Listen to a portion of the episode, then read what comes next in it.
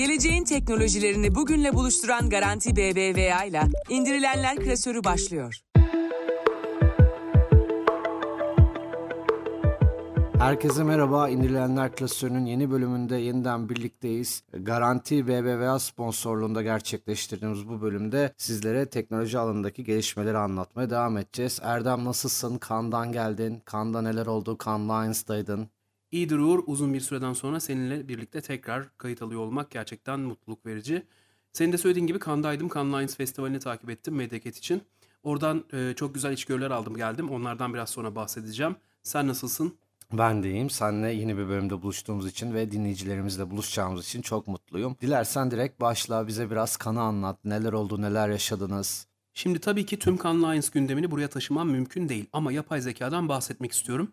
Biz podcast'imizin 13. bölümünü kaydediyoruz. 12 bölümdür yapay zekadan bahsediyoruz. ChatGPT, GPT 3, 3.5, 4, 4.5 böyle gidiyordu. Yapay zeka son dönemde yaptığı atılımla hani Midjourney'den, Dolly'den falan da bahsetmiştik. Onları da tekrar değinmiş olayım. Yapay zeka son dönemde yaptığı atılımla artık Cannes Lions'ta da neredeyse gündemi belirleyen konu haline geldi. Neredeyse bütün oturumlarda illa bir yapay zeka konuşuldu. Şimdi yapay zeka bu kadar çok konuşulurken oradan aldığım bazı önemli e, çıkarımları, içgörüleri seninle paylaşmak istiyorum. Bunlardan biri NFT ve Metaverse'ün Cannes Lions'ta geçen sene çok fazla konuşulması üzerine yapay zekanın onlar gibi bir furya olup olmadığı konusu. Herkes yapay zekanın bir furya olmadığı, NFT gibi, Metaverse gibi çok kısa bir sürede sönmeyeceği konusunda hemfikir. Yapay zeka uzunca bir süre burada olacak. Yapay zekanın geleceğinde yerelleştirme var. OpenAI'ın Chief Operating Officer'ı Brad Lightcap bundan bahsetti. Dedi ki tek bir yapay zekayı dünyanın her yerinde uygulayamayız. Her bölgenin ihtiyaçları farklı. Dolayısıyla yapay zekanın da yerelleşmesi ve her bölgedeki ayrı sorunlara ayrı cevaplar verebiliyor olması lazım. Nvidia'nın CEO'su vardı Jensen Huang. Kendisi yapay zekanın 60 yıl sonra gelen bir atılım olduğundan, bilişim dünyasında bir atılım olduğundan bahsetti. Gerçi sadece yapay zekadan değil hani geliştirdikleri çiplerden de bahsetti. Dijital ikiz meselesi var yine yapay zeka ile ilişkili olarak. Biz dijital ikizleri her zaman fiziksel dünyadan dijital dünyaya bir geçiş olarak görüyorduk. Yani fiziksel olarak üretilen bir ürünün dijitalde kopyasının yaratılması gibi. Ama Nvidia CEO'su Jensen Huang'in söylediğine göre artık önce dijitalde üreteceğiz, dijitalde test edeceğiz, daha sonra fiziksele aktaracağız. Uğur hatırlarsın seninle bir Wired videosu üzerine konuşmuştuk yine bu podcast'te. Dinleyicilerimiz de hatırlayacaklardır. Yapay zeka işimi elimden alır mı konulu bir Wired videosu vardı. Kanda konuşulanlardan bir tanesi de aslında buydu. Yani yapay zeka bizim işimizi elimizden alır mı? Özellikle yaratıcılar, yaratıcı insanlar olarak böyle bir endişe içerisinde olduklarını söylediler. Uzmanlar pek çok işin kaybolacağını ama yeni iş kollarının da açığa çıkacağını söylediler. Daha önce prompt engineering'den de bahsetmiştik. Yalnız yaratıcı işler yapan insanların yaratıcılığın asıl işinin özünde olduğunu söyleyebileceğimiz insanların işi biraz garanti. Sebebi de şu, bugün dünyada yapılan işlerin çoğu sıradan işler. Yani sıradan demeyelim de birazcık hani ortalama işler. Çok az iş aslında yaratıcılık emaresi gösterebiliyor. Çok yaratıcı kabul edilebiliyor. Bugün bizim yapay zekayı beslerken kullandığımız işler de bu sıradan işler oldukları için ya da işte ortalama işler oldukları için yine yaratıcılık ön plana çıkmak zorunda. Dolayısıyla insanların yaratıcılığı, yapay zekanın göremediklerini görebilmeleri yarın bir gün çok daha önemli olacak. İşte bu konuda da yapay zeka bizim işimizi elimizden almayacak gibi görünüyor. Bir de biz yapay zeka şu an iki kelime üzerinden konuşuyoruz ama yapay zekanın çok farklı ürünleri var. Ya bunları birleştirerek kullanmak bile belki burada insana olan ihtiyacın bir kanıtı diyebiliriz belki. Hani bir tanesi hani bir uygulama mevcut metni parafize ediyor, yeniden yazıyor, diğeri görsel e, oluşturuyor vesaire. Bunları bir arada kullanmayı bilmek de yine insana düşecek diye düşünüyorum. Evet bu araçlarla bir şeyler üretmek sonuçta insanların insanlara düşecek bir şey. Ama birazcık şunu düşünmek lazım. Orada konuşulmayan benim kafama takılan şöyle bir mesele var. Şimdi düne kadar elinde bir kağıt kalem olan bir insan bir resim çizebiliyordu. Daha sonra işte boya kullanmak geldi, bir şey geldi, şu geldi, bu geldi. Çok da bir farazi anlatıyorum bunları ama bugün bir tasarımcının bir Photoshop bilmesi lazım, bir illüstratör bilmesi lazım. Yani dün olmayan araçları bugün kullanıyoruz. Yarının aracı aslında yapay zeka. Yani yarın bir gün bir tasarımcı da Midjourney'i kullanmak zorunda kalacak. Ama tabii Midjourney'e sadece bir kelime verip bir şey öğrenmek yerine, bir şey almak yerine çok daha detaylı kullanabiliyor olmak gerekecek. E bu da tamam yaratıcılar kaybolmayacaklar, yaratıcı insanlar burada olacaklar ama bir taraftan iş yükleri de artacak anlamına gelebilir. Hatta bu dediğine ben de şunu ekleyeyim Erdem. Canva beta olarak işte Photoshop beta olarak uygulamaların içine bu yapay zeka generated olaylarını, özelliklerini eklediler. Şimdiden biraz hareketlenmeye başladı. Dediğin gibi kalemden, kağıttan çıkan yolculuk uygulamalara geldi. Bundan sonra da yapay zeka denizlerinde yol almaya devam edecek. Evet Erdem biliyorsun ki sosyal medya gündemi bu aralar Twitter ve rakipleriyle ilgili çalkalanıyor. Elon Musk'ın Twitter'a görüntüleme sınırını getirmesinin ardından ki bu görüntüleme sınırını da azıcık açayım.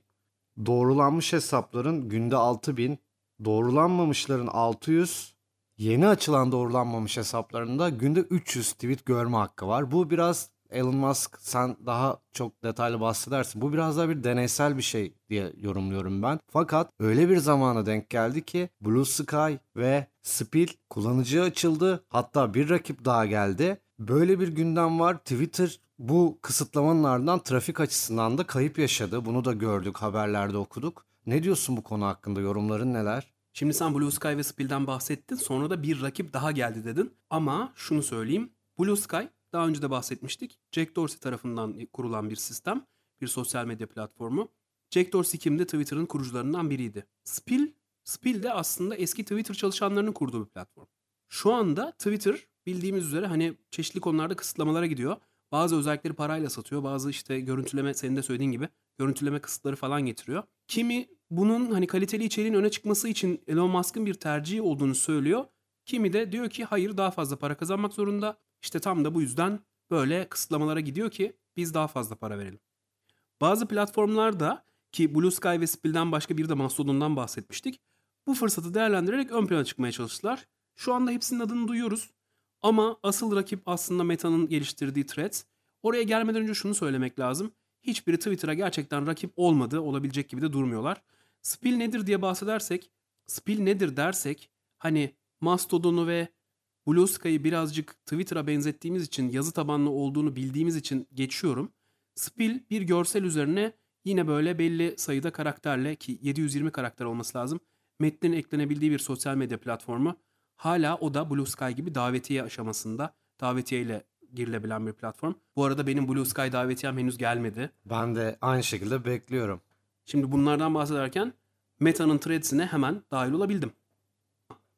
Threads'e girebildim ama işin şöyle bir tarafı var. Ben Threads'i beğenmedim. Bilmiyorum hani bu sosyal medyayla benden daha fazla aşırı neşir olan bir insan olarak sen ne dersin? Şimdi şöyle bir durum var Erdem. Sen az önce de mesela hiçbir platformun bu alandaki hiçbir platformun Twitter'ının yerini alamayacağını söyledin ve Threads'i de beğenmediğini söyledin. Ben çok beğendim. Neden çok beğendim? Çünkü ben Twitter'ı hiçbir zaman tam anlamıyla sevemedim. Bunu buradan itiraf edeyim. Özellikle son yıllarında bana çok karma karışık gelmeye başladı ve aradığım içeriği kolay bulamaz hale geldim. Bu çok popülerleşmesiyle ilgili olabilir, çok sayıda tweet atılmasından dolayı olabilir. Hatta Elon Musk bu yüzden bile kısıtlamaya gitmiş olabilir. Sen az önce de söyledin ee, içeriğin, içeride bulunan içeriğin daha da değerinin artmasına dair. Ama Meta bu konuda ben Mark Zuckerberg'in bu konuda çok iyi bir hamle yaptığını düşünüyorum. Hatta Elon Musk'a uykusuz geceler yaşattığını bile düşünüyorum. Tıpkı ChatGPT'nin açıldığı gün Google'da yaşanan kaoslar gibi Meta tarafının avatarlaşma yani çok platformda aynı kullanıcıları tek tipleştirme yani Erdem her platformda Erdem ve o platformların hepsinin meta olması gibi çok iyi bir hamle yaptığını düşünüyorum. Bunu zamanında önceki yayınlarımızda da bahsetmiş olabiliriz. Örneğin Snapchat dünyada popülerken Instagram Story'yi getirdi.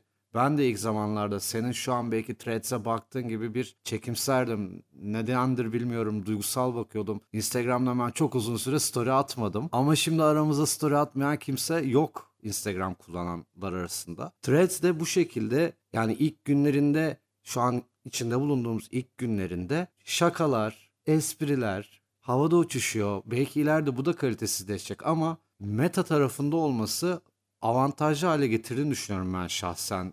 Ve zaten şu sıralar promote ediyorlar. Instagram profillerimize link koydular. Oradan tek klikle gidebiliyoruz vesaire. Ben Threads'in daha denetimli ve daha iyi içeriğe sahip olacağını düşünüyorum uzun vadede. Çünkü profillerimiz diğer profillerimize bağlı. Yani umarım anlatmayı başarabilmişimdir. Senin ki sen isminle bütün platformlarda önceden olan bir insansın. Buna önem veriyorsun. Ekşi Sözlüğü'nden Twitter'ına her yerde bulunuyorsun. Şimdi şöyle bir durum olacak. Sen bu konuda biraz istisnaisin bence. Çünkü insanlar her platformda farklı davranışlar sergiliyor genele vurduğumuzda. Ama şimdi Threads'te attığımız bir yazı, bilmiyorum bu belki de tehlikeli bir şey ama bizim aynı zamanda Instagram, Facebook ve belki çok yakın zamanda WhatsApp profillerimiz de bir bütün haline gelecek. Bu yüzden Threads'i kaliteli kullanıcılarla, iyi kullanıcılarla faydalı, verimli buluyorum ve bir noktada senin aksine Twitter'ın yerini alabileceğini ben düşünüyorum.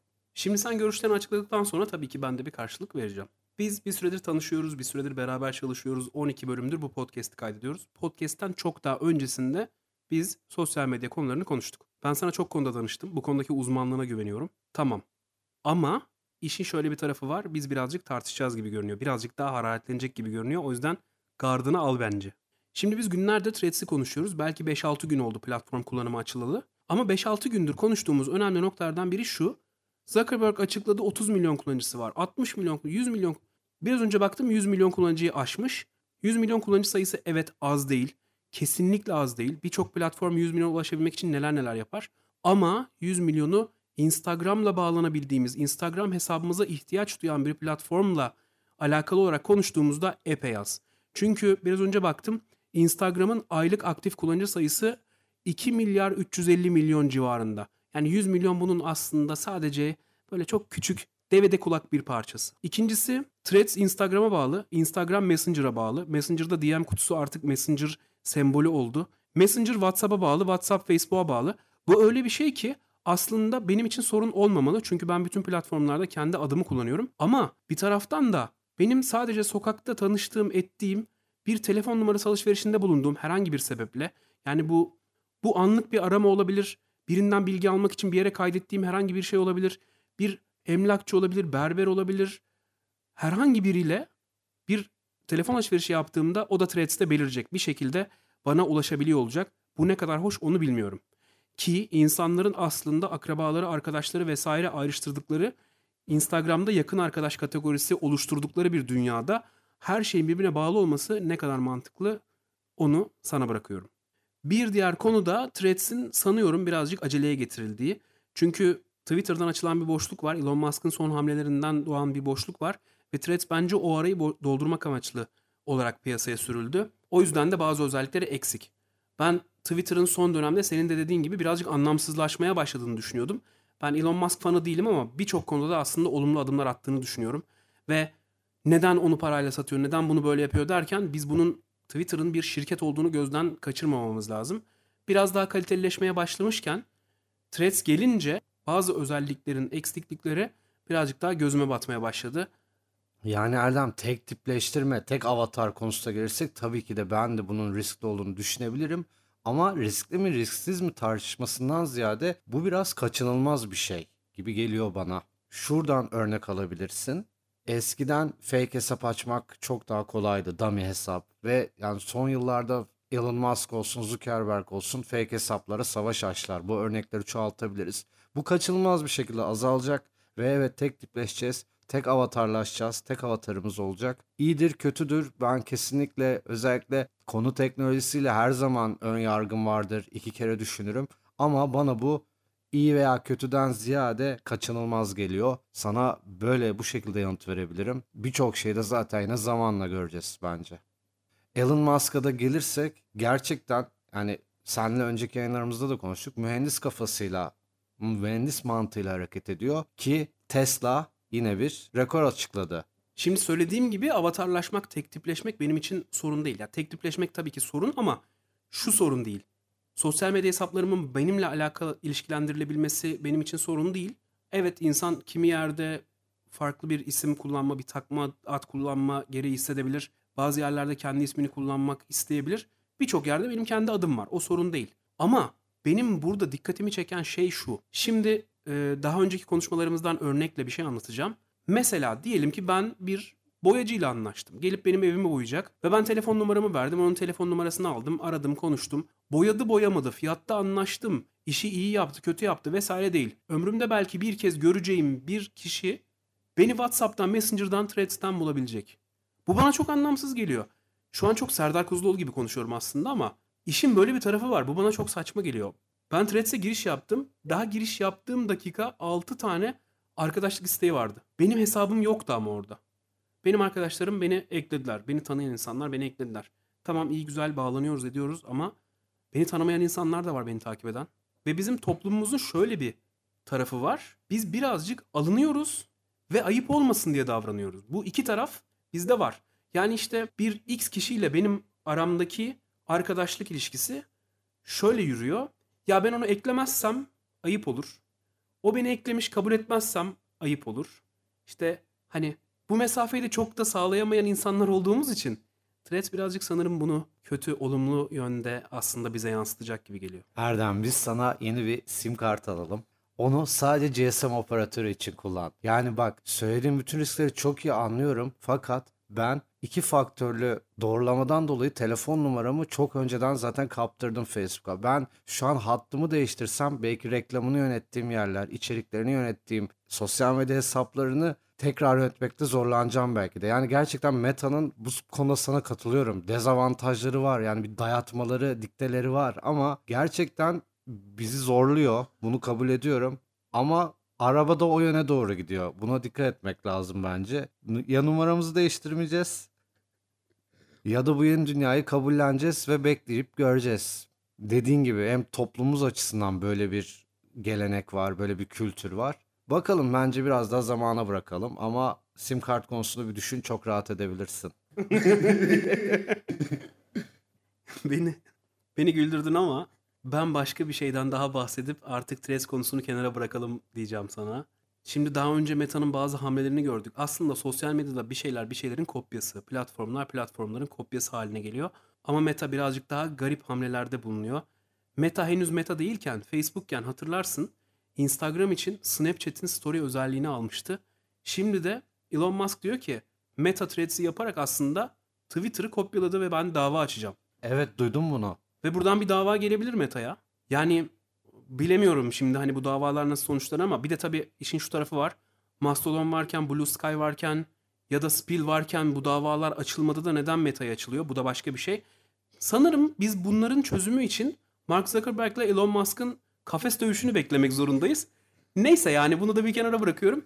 Senin önerdiğin bir konu vardı. Sen bence o konuyu anlat. Tesla rekor satışlarına devam ediyor. Elon Musk aslında Twitter'da kaybediyor belki ama Tesla'da kazanıyor. Twitter'da konuştuğumuz gibi başarısız olurken, başarısız derken, trafik kaybederken diyeyim, haksızlık olmasın. Tesla rekor açıkladı. Şimdi burada araya giriyorum. Araya girmek durumunda hissettim çünkü. Twitter ki ben Twitter savunucusu oldum. Neden öyle oldu bilmiyorum ama Twitter geçen hafta Şubat ayından beri en yüksek kullanım oranına ulaştığını açıkladı. Yani aslında Threads çıksa bile Twitter aslında büyüyor bir taraftan. Yani tabii ki bu kendi açıklamalarına göre ama ne kadar doğrudur bilmiyorum. Yani bilmiyorum hani Ya sen az önce kullanıcı sayılarından da bahsettin. Threads kullanıcı sayısı olarak Twitter'ın şu an %2'si 3'ü bile olmayabilir. Yani bu gerçekten kıyaslamaya şu an biraz kapalı. Biraz daha zamana ihtiyacımız olabilir. Uzun vadede bakmamız gerekebilir. Tekrar konuşuruz sen de bunları. Twitter savunucusu olman konusu ise hiçbir muadilinin Twitter'ın yerini hiçbir zaman alamayacak çıkışın oldu benim gözümde. Tesla demişken şimdi Tesla ile alakalı aslında benim çok fazla söyleyebileceğim bir şey yok. Çünkü rakamlar ortadaysa hani belliyse bellidir. Bunun üzerine diyebilecek bir şeyim yok ama elektrikli otomobillere olan talebin artacağını biliyorum. Biliyoruz. Sadece e, ben başka bir konudan bahsetmek istiyorum. Medeket'in 30. yılı bu arada onu da söyleyeyim.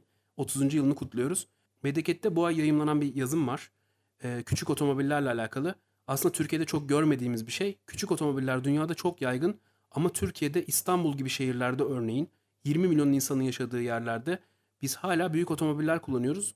Bazen küçük düşünmek lazım başlıklı bir yazım var. Onu da bütün okuyuculara aslında tavsiye ediyorum. Orada bahsettiğim bazı otomobilleri Türkiye'de bulmak da zor. Neden böyle bir algımız var? Toplum olarak neden büyük otomobillere yöneliyoruz? Neden elektrikli otomobil henüz bizim burada tam olarak bir şey görmedi? Hani bırakalım şarj ağını vesaire. Neden biz toplum olarak oraya doğru yönelmiyoruz ya da talep etmiyoruz? Bunu birazcık düşünmek lazım diyeyim. Ve bu arada Tesla'nın rekoru konusunda rakamlara da kısaca değinelim. Digital Age'den arkadaşımız Nihan Kolçak'ın haberinden alıntı yaparak okuyorum. Bu yılın ikinci çeyreğinde 479.700 araç üreten Tesla bu araçlardan 466.140'ını teslim etmişti. Nihan'ın haberine göre bu çok ciddi bir rakam. Tesla'nın da kendi rekoru. Tesla'dan bahsetmişken size bir bilgi vermek istiyorum. Bildiğimiz üzere Tesla bir elektrikli otomobil devi ve elektrikli otomobillerin en büyük iddiası çevreci olmaları. İklim krizi kapıdayken ve hatta etkilerini hissetmeye başlamışken karbon salımı, çevreci hareketler, sürdürülebilirlik çok önemli biliyorsunuz. Bununla alakalı sizinle paylaşmak istediğim bir bilgi var. Garanti BB veya mobilde daha iyi bir gelecek için yepyeni durumlar var. Fatura ve akaryakıt harcamalarımıza göre hesaplanan karbon ayak izimize artık Garanti BB veya mobil durumun bölümündeki ekolojik sekmesinden erişebilir çevreye etkimizi takip edip izimizi nasıl azaltabileceğimizi öğrenebiliriz. Böylece dünyamıza ve geleceğimize iyi bakabiliriz. Tesla'nın rekor haberinin ardından geçtiğimiz ayın sonlarında yani Haziran ayının sonunda meydana gelen Titan faciasından bahsedelim Erdem istersen. Ocean Gate firmasının Titan adlı denizaltı araştırma amacı Titanic için bir keşif, bir gezi düzenlediği esnada önce sinyalleri kesildi, haber alınamadı ve uzun bir süre daha bir bilgi gelmedi. Bu konuyla ilgili çeşitli spekülasyonlar yapıldı. Teknoloji konusunda ihmaller, ihmalkarlıklar var mıydı diye. Yani ben bir yerde geminin karbon fiber yüzeyinin 50'ye aşkın test sonucu eskidiği için bu facianın meydana geldiğine dair bir şeyler okudum mesela ama test zaten bunun için yapılır. Sen neler söylemek istersin bu üzücü olayla ilgili? Şimdi izninle önce Titan'dan nasıl haberdar olduğumu aktarmak istiyorum. Bir sabah kalktım. Hani telefona bakarsın ya böyle bir alışkanlık vardır. Twitter'a, Instagram'a vesaire bakarsın. Ekşi Sözlüğe bakarsın neler olmuş diye. Titanic yine can aldı gibi bir haber vardı. Mimler vardı. İşte insanların bayağı komiklerdi de. Başta anlam veremedim. Çünkü o kadar uzun zaman oldu ki hani Titanic batalı. Ve hani filmi bile konuşmuyoruz. Filmle alakalı olabilir değil ama değil. Bir yerden sonra haberlerde şeyi gördüm. Hani Titan'ın bir dalış yaptığını ve arkasından bir daha haber alınamadığını, işte insanların aslında kayıp olduğunu ve ölmüş olabileceklerini söylendiği ile ilgili olduğunu tabii ki okudum. Konuyla ilgili Wired'da bir yazı vardı onu okudum. Ondan bahsedeyim sana birazcık. Ee, senin de söylediğin gibi aslında karbon fiber bir gövdesi olan bir araç Titan. Normalde karbon fiber kullanılmıyormuş. Otomotivde karbon fiber aslında çok güvenli bir, çok güvenli bir malzeme olarak biliniyor aslında otomotivde karbon fiber. Deniz altında tabii ki aynı etkiyi yapmıyormuş çünkü sürekli bir basınç, ısınma, soğuma aslında karbon fiberi aşındırabiliyormuş. Bunu yazıyordu mesela Wired'da. Yine genellikle belli şekilde olan denizaltı araçların aksine farklı bir tasarıma sahipmiş. Yukarıyla iletişim kurabilecek yani yüzeyle iletişim kurabilecek bir düzeneğinin olmadığı yazıyordu. Bunlardan belki bahsedebilirim. Yani teknolojik olarak ihmal var mıydı? Vardı. Ama bunun dışında, bunların dışında belki söylenebilecek bir sürü şey var ki Wired'ın yazısı sonunda şey diye bitiyor. Bu tamamen önlenebilir bir şeydi diye bitiyor. Benim en çok dikkatimi çeken şey şu. Bu araçta bulunan 5 kişiden biri Ocean Gate'in kurucusu, maceracı bir insan olarak biliniyor. Zaten o bir fırsat görmüş. Demiş ki hani çok turistik bir yolculuk Titanic'e gitmek ve yakında popüler olacak. Buradan da para kazanmak gibi bir düşüncesi de var. Böyle yola çıkmış. Birinci isim o. İkincisi Fransız bir e, araştırmacı. Daha önce Titanic'e de inmiş olan bir isim. Yani tamam biraz deneyimli ama nereye kadar kendini kurtarabilir? Çünkü deniz dediğimiz şey sonuç olarak ucu bucağı olmayan inanılmaz bir basıncın olduğu bir yer. Arkasından bir iş adamı var. 48 yaşında ve oğlu var 19 yaşında. Yani hiç denizcilikle alakaları olduğunu düşünmüyorum. Yani şu okuduklarımdan onu çıkardım. Ve bir başka maceracı, bir İngiliz maceracı var. Kendisi de 58 yaşında. Aslında yaşı da bayağı var. Şimdi böyle insanların aslında hep beraber toplanıp daha önce pek fazla test edilmemiş bir araçla Titanic'e inmeye kalkışmaları saçma. Daha önce Titanic'e inen araçlar yok mu? Var. Hatta Wired'ın makalesinde bir aracın 5000 kez aşağı indiği yazıyordu. Yani bence teknolojik bir ihmalden önce bence biraz düşüncede aramak lazım sorunu. Çünkü hiç denenmemiş bir şey yapıp çok iyi bir sonuç almaya çalışmak, tecrübesiz bir ekiple ta oraya kadar inmek çok da mantıklı değil. Titan'la ilgili sanıyorum söyleyebileceğim şeyler bu kadar. Dediğim gibi hani ben de bir uzman değilim. Burada böyle çok bilimsel bir tartışma yürütebilecek bir durumda değiliz. Ama bence bu başka bir şey gösteriyor bize. Onu dikkate almak lazım. Tabii ki bizim çok dikkate almamız önemli değil. Çünkü başka insanlar için sunulan başka imkanlar var ve biz oraya erişemiyoruz. Bunlar neler? Mesela şimdi şu anda uzay turizmi çok revaçta. İnsanlar uzaya gitmeye çalışıyorlar. Uzaya gidelim görelim gibi bir istekleri var. Çok para verince her şeyin çözülebileceği gibi bir düşünce hakim. Uzaya kadar da gitmeyelim. Everest'ten bahsedelim. Herkes Everest'e tırmanmak istiyor. Parayı verelim Everest'e tırmanalım. Ama şunu biliyoruz. Oraya her gün tırmanan şarpalar ne kadar kolay çıkıyorlarsa parayı vererek oraya gitmek isteyen insanlar da o kadar zorlanıyorlar. Hatta sıraların oluştuğunu, çok fazla insanın oraya rağbet göstermesinden dolayı sıraların oluştuğunu ve o sıraların yanından hayatını kaybeden insanların kayarak aşağı doğru düştüklerini biliyoruz. Yani bu nasıl bir eğlence anlayışı, nasıl bir deneyim anlayışı bilmiyorum ama sadece parayı vererek bir şey yapmak çok mümkün değil. Yani ben bugün bir Formula 1 aracına binsem ve sadece param olsa bunu yapabilmek için kullanabilir miyim? Tom Cruise kullanmıştı en son ama onun da bir geçmişi vardı örneğin yarış araçlarıyla ilgili. Ki Everest örneği veriyorsun. Belli bir seviyeden sonra oksijen yok yani insanın alabileceği. Hatta oksijen destekli çıkış ve oksijen desteksiz çıkış olarak ikiye ayrılıyor Everest'e çıkmak. Dediğin gibi yani para belirli performansları insana otomatik olarak yüklemiyor belirli parametreleri. Aslında biraz önce başka insanlar için başka imkanlar dedim ama belki paranın insanların birbirleriyle ya da işte çevreleriyle ilişkisi konusunda başka örneklerden de bahsedebiliriz. Konuyu uzatmak istemiyorum ama belki bir örnek şu olabilir. Güzel bir arabası olduğunda, pahalı bir arabası olduğunda sol şeridin kendisine ait olduğunu düşünen insanlar var. Yani asıl onlar incelenmeli başta. Everest'e de gideriz tabii. Everest'te konuşulur. Erdem haftanın uygulaması bölümünde ise Waze var. Sen bu uygulamayı yakın zamanda deneyimledin. Ülkemizde çok yaygın olmayan bir uygulama. Dilersen ondan da bahsedip dinleyicilerimize veda edelim. Waze aslında bir navigasyon uygulaması. Yani bizim Google haritalar, Yandex, Apple haritalar gibi uygulamalarda aldığımız bir özelliği bize veriyor. Bize bir yol tarifi sağlıyor. A noktasından B noktasına beni götür dediğin zaman sağa dön, sola dön, kavşaktan üçüncü çıkıştan çık vesaire gibi yol tarifi veren bir uygulama. Buraya kadar her şey tamam. Waze'in güzel özelliği şu, bize ekstra bilgi de sağlıyor.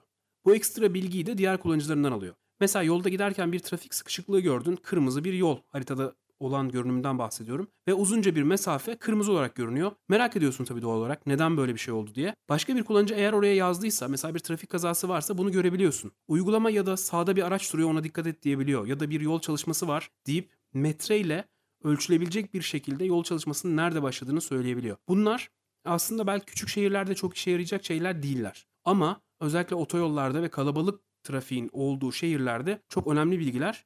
Çünkü trafik kalabalıklaştıkça insanların dikkat seviyesi azalıyor. Zaten bizim dikkatimizi çekebilecek çok fazla şey var. Araçlarda dokunmatik ekran, müzik, radyo, telefon, sağımızda solumuzda olan şeyler dikkatimiz çok çabuk dağılabiliyor ve Waze bizi uyardıkça aslında yola olan konsantrasyonumuz artıyor. Ama senin de söylediğin gibi Waze Türkiye'de kullanılan bir uygulama değil. Belki de birazcık bundan bahsetmek lazım. Waze'i ben Belçika'ya gittiğimde kuzenlerimin kullandığı araçlarda gördüm. Hatta e, birkaç senedir de bununla alakalı konuşuyoruz. Çünkü ben birkaç kere gitme fırsatım oldu. Birkaç kere Waze'i görme fırsatım oldu.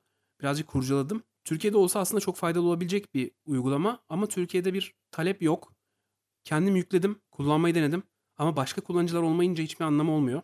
Waze'in bir başka farklı tarafı da şirinliği. Onu da söylemeden edemeyeceğim. Waze'e giren her kullanıcı yolda giderken bir tekerlekli konuşma balonu şeklinde bir avatara sahip oluyor. İşte gülen bir konuşma balonu düşün. Altında tekerlekleri var minik. Bunlar kişiselleştirilebiliyor. Bu da böyle şirin bir dokunuş. İnsanların belki hoşuna gider. Belki uygulamayı kullanmaları için bir sıcaklık yaratır. En azından bundan da bahsetmiş olayım. Erdem ağzına sağlık. İndirilenler klasöründe bir bölümün daha sonuna geldik. Yeni bölümlerde görüşmek dileğiyle. Hoşçakalın. Kendinize iyi bakın. Geleceğin teknolojilerini bugünle buluşturan Garanti BBVA ile indirilenler klasörü sona erdi.